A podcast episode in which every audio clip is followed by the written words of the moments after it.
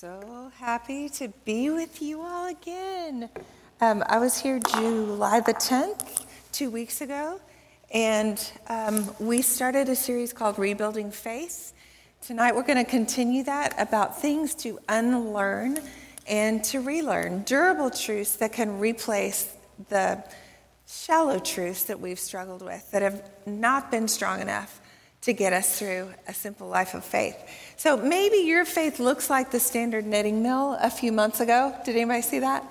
Yeah, um, on fire, blowing up. Maybe you're in need of rescue. You are so welcome here. I'm so glad that you're here. Um, next slide. We began a series uh, and used this. So take a moment, just check it out, because if you weren't here, you may think, okay, that's a lot of information. What we did was we concluded that all of this belongs in the walk of faith. So at the beginning, the Torah and the history books of the Bible tell us who we are. We're loved, we're chosen, we have rules, we have community. And then we get into the next part, the prophets. It's more about being able to step away and look and say, oh, dang, this just isn't working the way I thought it would. There's a shadow side in me, there's harm in systems as well as people, and I'm seeing things fail, and I have to work on forgiveness, and I don't even want to do that. And then the, the big red wall, um, the fear, the frustration, the disappointment and disillusionment, the lostness, and the questions, and the wrestling of slamming up against the walls of life that flatten us. Well, all of that is part of being a Christian. And ultimately, if we work through the wall, we get to the point of wisdom literature where we see that Christ is the wisdom of God and we live him out. We looked at Jacob's dark night of the soul. It was in Genesis 32. And we found that wrestling with God in times of suffering, when we hit a wall, is a genuine part of devotion to God. Some truths we were taught at the beginning of our faith are maybe lacking a whole perspective. It's not that they were untrue, it's not that they were false, there just needed to be a rounder perspective for us. We need truth that will support a long relationship with our knowable and yet mysterious God. So let's continue to talk tonight about things that we need to unlearn about the Christian faith and the durable truths that will replace them. We have two main scriptures. Um, the first is Job's revelation of God, and then the second is John's revelation of Jesus in Revelation 1. So, the thread for this sermon that I want you to listen for is that when God reveals himself in a new way, everything we understand shifts according to that epiphany. Now, what's an epiphany? An epiphany is a moment of sudden revelation or insight. Um, what we know changes because we have new light that floods in, um, new information, fresh under, understanding. So, revelation and discovery of God changes who we are. So, listen for that. All right, what about Job? Job was a righteous man in God's eyes. He was set up in a spirit realm duel. We had God on one side and Satan on the other. The question of the duel was this Would Job deny God even if he catastrophically lost everything? Talk about slamming up against a wall of life. He slammed against a series of walls that were stacked on each other. So, what we find is Job remained true and he questioned God. He was faithful and he was so torn up that he couldn't even speak when his friends got there to support him and love him for a whole week. He was, he believed and he complained and lamented against his horrible circumstances. So you see that in this phase of life, it's not very black and white, it's more gray, it's a both and. So we studied this in Genesis 32, wrestling is an invitation into intimacy. It's as if suffering comes along and gives us a key to a door to know God better. And we get to choose are we going to use that key or are we going to just run from that door because it's so hard? So we find that it's also a revelation, uh, an sort of an invitation. It's as if God comes to you and says, My son, my daughter, I love you. I've heard your prayers to know me better. And here's an invitation to you.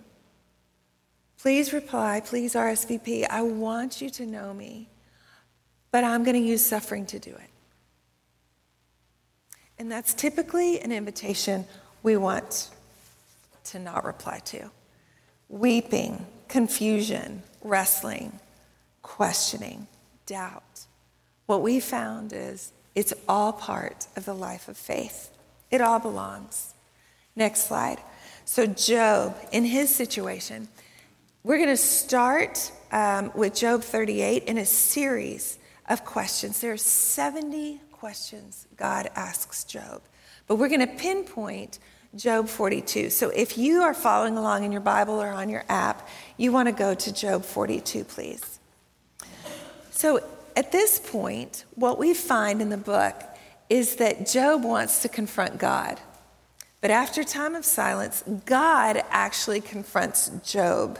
And interestingly, he didn't answer any of Job's questions. He didn't address his frustrations or his protests. Instead, he asks Job 70 questions. And it's interesting too because they all relate to Job's love language, which was nature. At the end of the questions, Job articulates his epiphany, and this is in the scriptures. So, Job 42, 3 through 6, I'll, I'll get parts of that.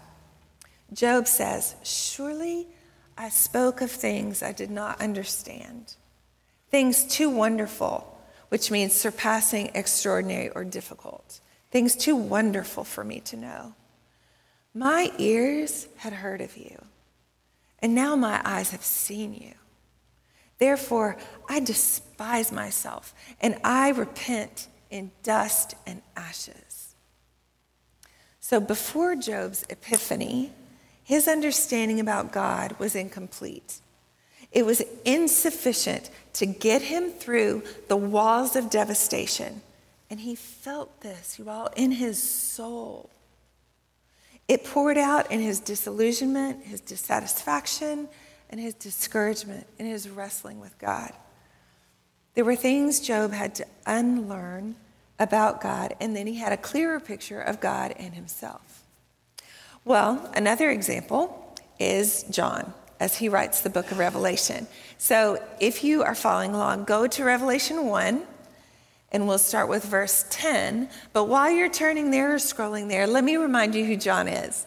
So, John called himself the disciple who Jesus loved and was one of the 12 apostles of Jesus. He's thought to be the author of the Gospel of John, the three books of John, and then Revelation at the end. In his old age, his writing is poetic and insightful and full of love and symbolic. But in his early ministry, Jesus nickname, nicknames him a son of thunder because of his temper. So you can tell what being in Jesus' presence did to him. He was called with his brother, James, and Simon Peter and Andrew, all the guys from his dad's fishing business.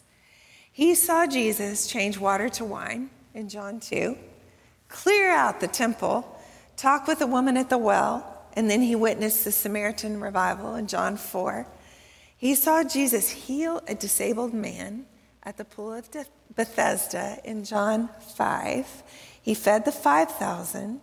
He saw Jesus um, confuse people a little bit by saying his body and his blood needed to be eaten and used as drink. And so he saw people walk away from Jesus when things got confusing. He saw Jesus walk on water. He heard him to be the living water of God in John 7. He witnessed the release of a woman caught in adultery in John 7, and he saw him give sight to a blind man in John 8. Oh, sorry, that was John 9. He heard Jesus say, I am. Now, listen to this list I am going away. I am the bread of life. I am from above. I am the Son of Man. I am not possessed by a demon. I am not seeking glory for myself. I am the Good Shepherd. I am the resurrection and the life. Before Abraham was, I am. John heard Jesus say all of these things. He also heard him say controversial things I and the Father are one.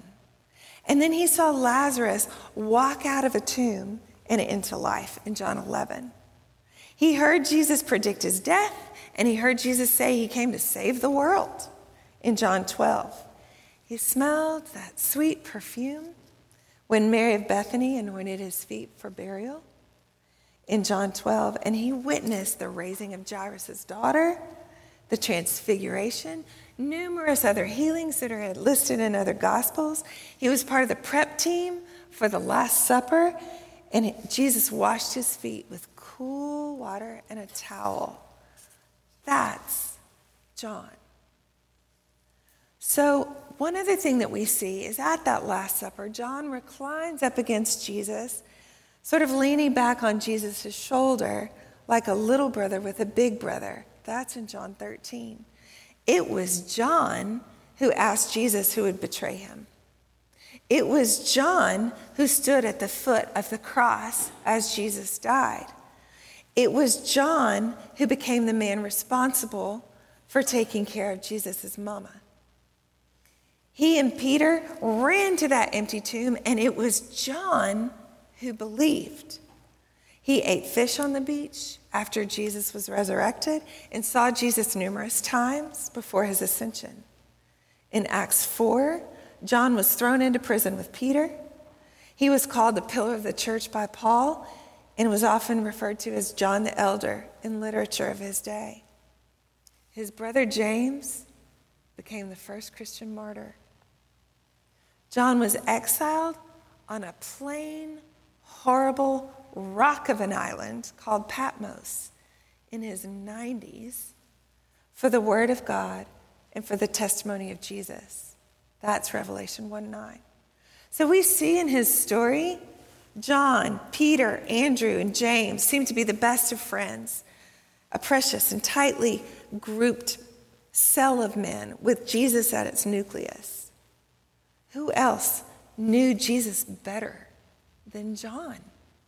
The disciple who Jesus loved. Now let's get into scripture. Keep all of that in mind. So, Revelation 1, verse 10. On the Lord's day, I, meaning John, was in the Spirit, and I heard behind me a loud voice like a trumpet. Verse 12. I turned around to see the voice that was speaking to me, and when I turned, I saw seven golden lampstands. And among the lampstands, was someone like a son of man, dressed in a robe reaching down to his feet, with a golden sash around his chest. The hair on his head was white, white like wool, white as snow. And his eyes were like blazing fire. His feet were like bronze glowing in a furnace, and his voice was like the sound of rushing waters. In his right hand, he held seven stars, and coming out of his mouth was a sharp double edged sword. His face was like the sun, shining in all its brilliance. When I saw him, I fell at his feet as though dead. Then he placed his right hand on me and said, Do not be afraid. I am the first and the last. I'm the living one. I was dead, and now look, I'm alive forever and ever and I hold the keys of death and Hades.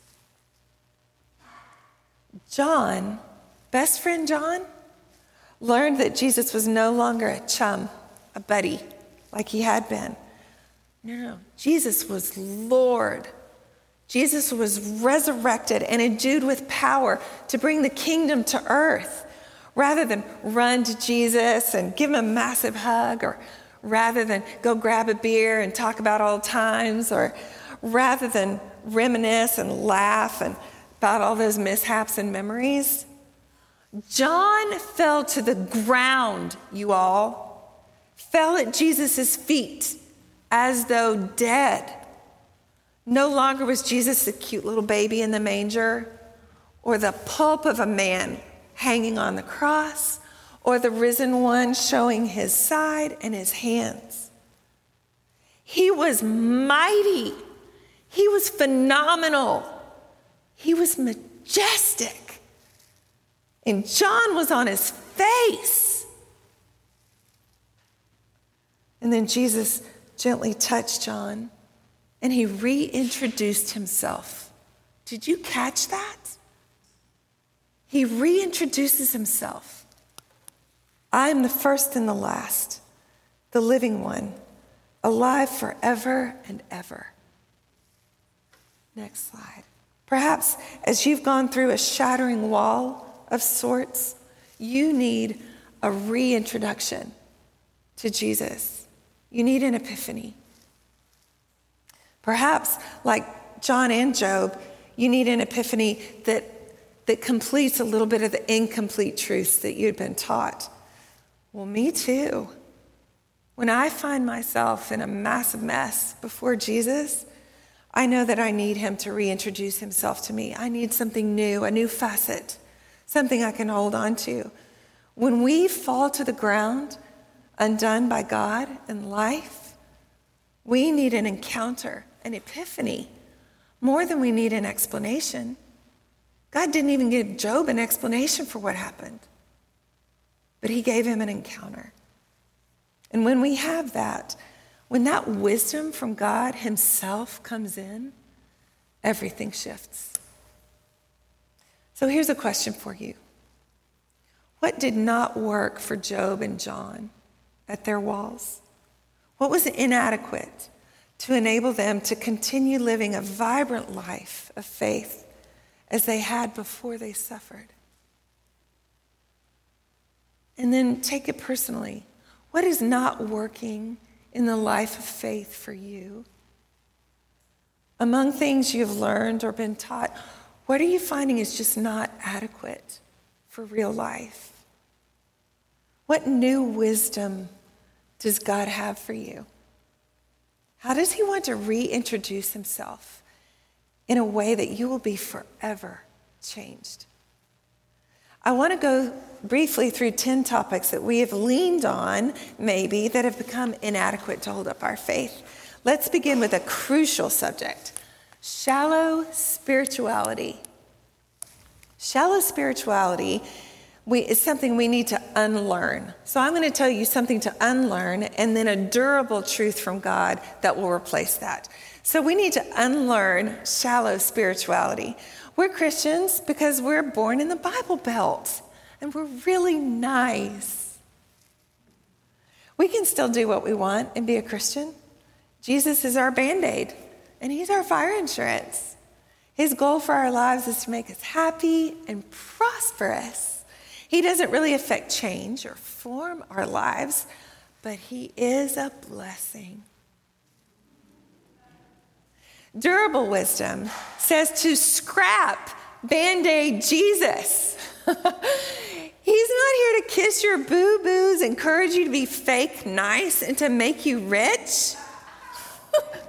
he came as a lover to claim your heart.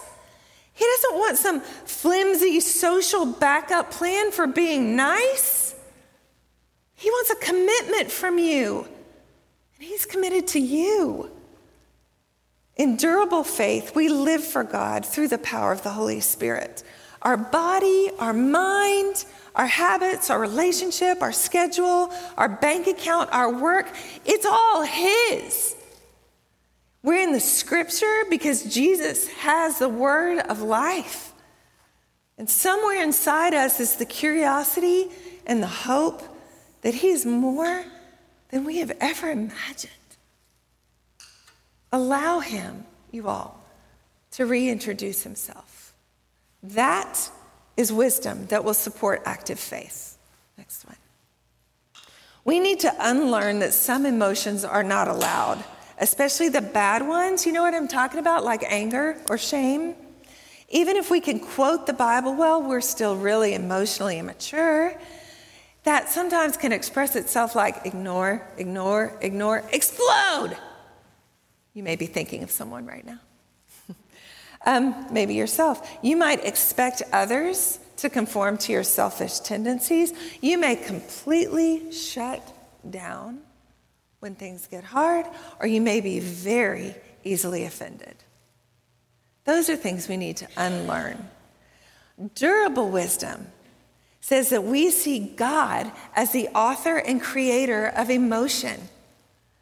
To be emotional is to be an image bearer of God Himself. Here's an idea for you if you don't believe me. Go through the scriptures and circle the emotions of the Trinity. You'll find them all. To not allow emotions is to dehumanize an image bearer of God. We need to change. So, all emotions have a toxic side and a beneficial side. Let me give you an example in anger.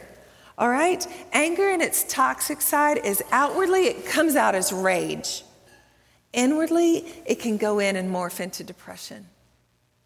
But what's the beneficial part? It energizes us to act. So it's not, it's not that it's all one way or another. Every emotion has a toxic side and a beneficial side. In the name of God, we need to work toward emotional health. We need to work toward emotional maturity. Emotions are acknowledged and they're given appropriate weight. And when we're struggling, we cry out to God for help, and then we get into our community for more help. That wisdom will support active faith. Our next one. We need to unlearn defining success. You all may know this on Gay Street. You know that place? Um, we need to unlearn defining success in material terms. It's an old idol that reinvents itself all the time. Followers, money, likes, Things we've accumulated or owned are the measure of a person's importance. We find our identity in what we own or who we influence. Well, durable wisdom says we define success as being close to God, growing in an intimate, mutual relationship. From Jacob, we learn that success is defined about how well we're wrestling with God. Have you ever heard anybody say that to you? That success for you is not letting God go until He blesses you. For you, it might be getting out of bed or getting a multi million dollar offer on your business. It might be holding your tongue or holding your neighbor. It might be resolving that seemingly insurmountable issue or resolving to rest. That may be success. Being made in the image of God is the measure of a person's importance. Jesus warned us that there is a deceitfulness to wealth. So we find our identity in who God says we are, not our possessions. That wisdom will support active faith. We need to unlearn ignoring our blind spots. Next one. That's a beautiful tiger from our zoo. If we differ with someone, we blow off things or people that offend us. We're easily offended. When certain topics come up, we kill our curiosity and quickly condemn a stranger with a different point of view. They can't be right. Well, God's durable wisdom says we pursue new understanding where we have blind spots. It's our responsibility to grow and learn we pay attention. If something bothers us, we lean into it rather than run away from it. For example, if racism has been a blind spot, we research, explore scripture, ask questions, create opportunities to learn from someone who looks different from us. We recognize that Jesus says the kingdom will be rich with every tribe and nation and language. We bend our old thinking to God's truth. That is durable wisdom that will support an active faith. Next one. We need to unlearn our tendency to ignore what's wrong with us. Let me give you an example. When you go to the doctor, if something's wrong with you, you get a pathology report and it tells you what's wrong. Well, we need to do the same with our souls. Let me give you a list of places where we need checkups in our souls because often we'll exclude God from these our ambition, our money, our relationships, our pace of living, our attitudes toward different cultures our manhood, our femininity, our church, our education, community involvement, sex, how to spend time, what is respectable behavior, conflict, parenting, what's fun, work ethic, physical affection, you name it. What we need to make sure that we're doing is what durable wisdom says to do. It says, uncover our soul's pathology and the pathology we've inherited. God, this is how my family system thinks. God, this is how my culture thinks. God, this is how I think. What do you think? And then you listen. We let God into our motives, our habits, our defensiveness, our ambitions, our character, and we act on his response. We put the ungodly patterns and habits in the dumpster. Fill it up, you guys, even if it takes years. Open up your soul's pathology to the Lord who longs to heal you. Find solitude and find community to help you do it. That wisdom will support active faith. Our next one is happiness. We need to unlearn that God is our happy pill. God's primary object- objective for our lives is for us to be happy and snappy. Being happy is a measure of our Christianity. If things aren't going well, He must be mad at us, or maybe we have hidden sin in our lives, or maybe He's just mean that drives our anxiety up, which is way too honest for social surface Christianity. So, fake it happy cycle begins. And that doesn't work either. So, durable wisdom from God says death and destruction, not just creation and happiness, serve God's purposes. He's not just about making us happy all the time, although that is a part of our life of joy and shalom in him.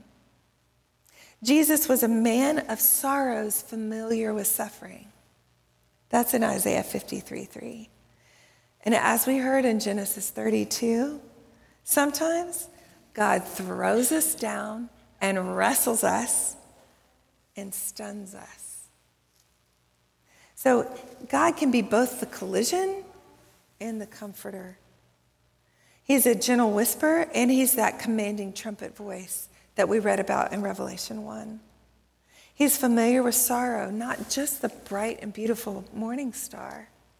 He is vast, and he shows in his mystery in life and death and harm and help and love and loss, and that wisdom will support active faith. Just a few more. The next one is the church's alignment.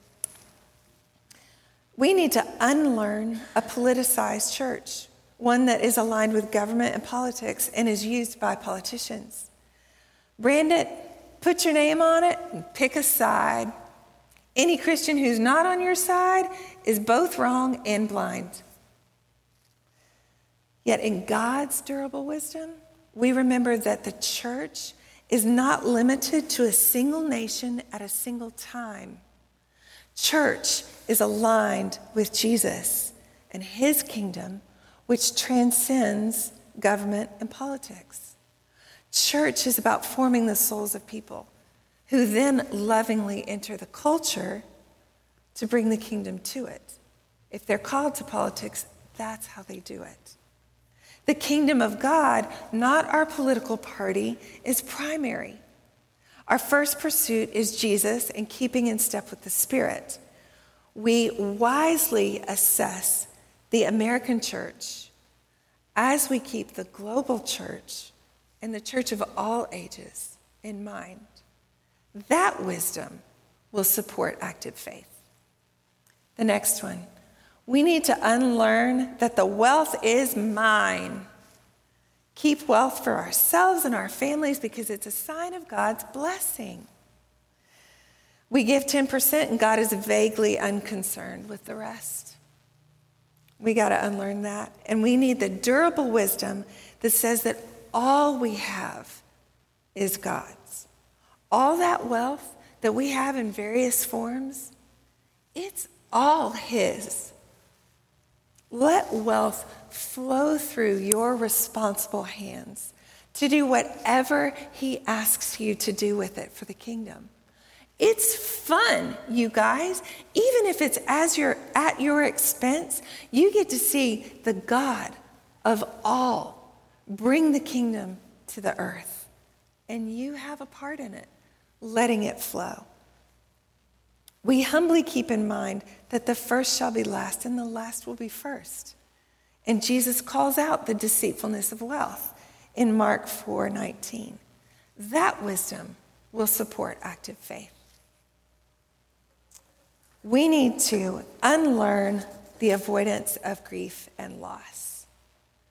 Staying numb, living in denial, keep moving, don't feel. The past is past. I got to deny my depression and my anxiety, and I got to put on that fake happy face again. Well, durable wisdom says to search grief and loss for treasures because they're there. Don't forget that Jesus identified as the one who bore our griefs and carried our sorrows. That wisdom will support active faith. The last one is we need to unlearn that my life is mine. God's wisdom says there's a much broader, much more mysterious and curious and captivating reason for your life. Don't be so self centered with it. Lift up your eyes. Look at a distinguished picture that's being drawn by a loving, singular, vivacious God. Be filled with the Holy Spirit and watch what He does.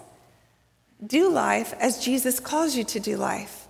Let go of the world's mechanics. Bring the fruit of the Holy Spirit to the neighborhood, to your job, to your home. The spotlight of your one beautiful life is on God. That wisdom will support active faith. Job saw it. His blessed, beautiful, and torn up life was about God. During their times of suffering, John and Job unlearned a small vision of God and gained new wisdom, and their lives shifted. What do you need to unlearn? What epiphanies does God have for you, even as you wrestle or limp through your one precious and beloved life? For Moses, it was, You are the God who calls and empowers. For Abraham, you are the God of the impossible. For Hagar, you are the God who sees. For Joseph, you are the God who reconciles and rescues. For Daniel, you are the God of visions. For Jeremiah, you are the God who gives me backbone. For the centurion, you are the God who commands, and it is done. For Martha, she said, You are the God of resurrection. Paul said, You are the God of the nations. The disciples said, You are the God who is worthy of our lives and our deaths. Mary Magdalene said, You are the God I love. May God give you eyes to see and ears to hear, and may you slow down, open up, and listen to Him. Amen.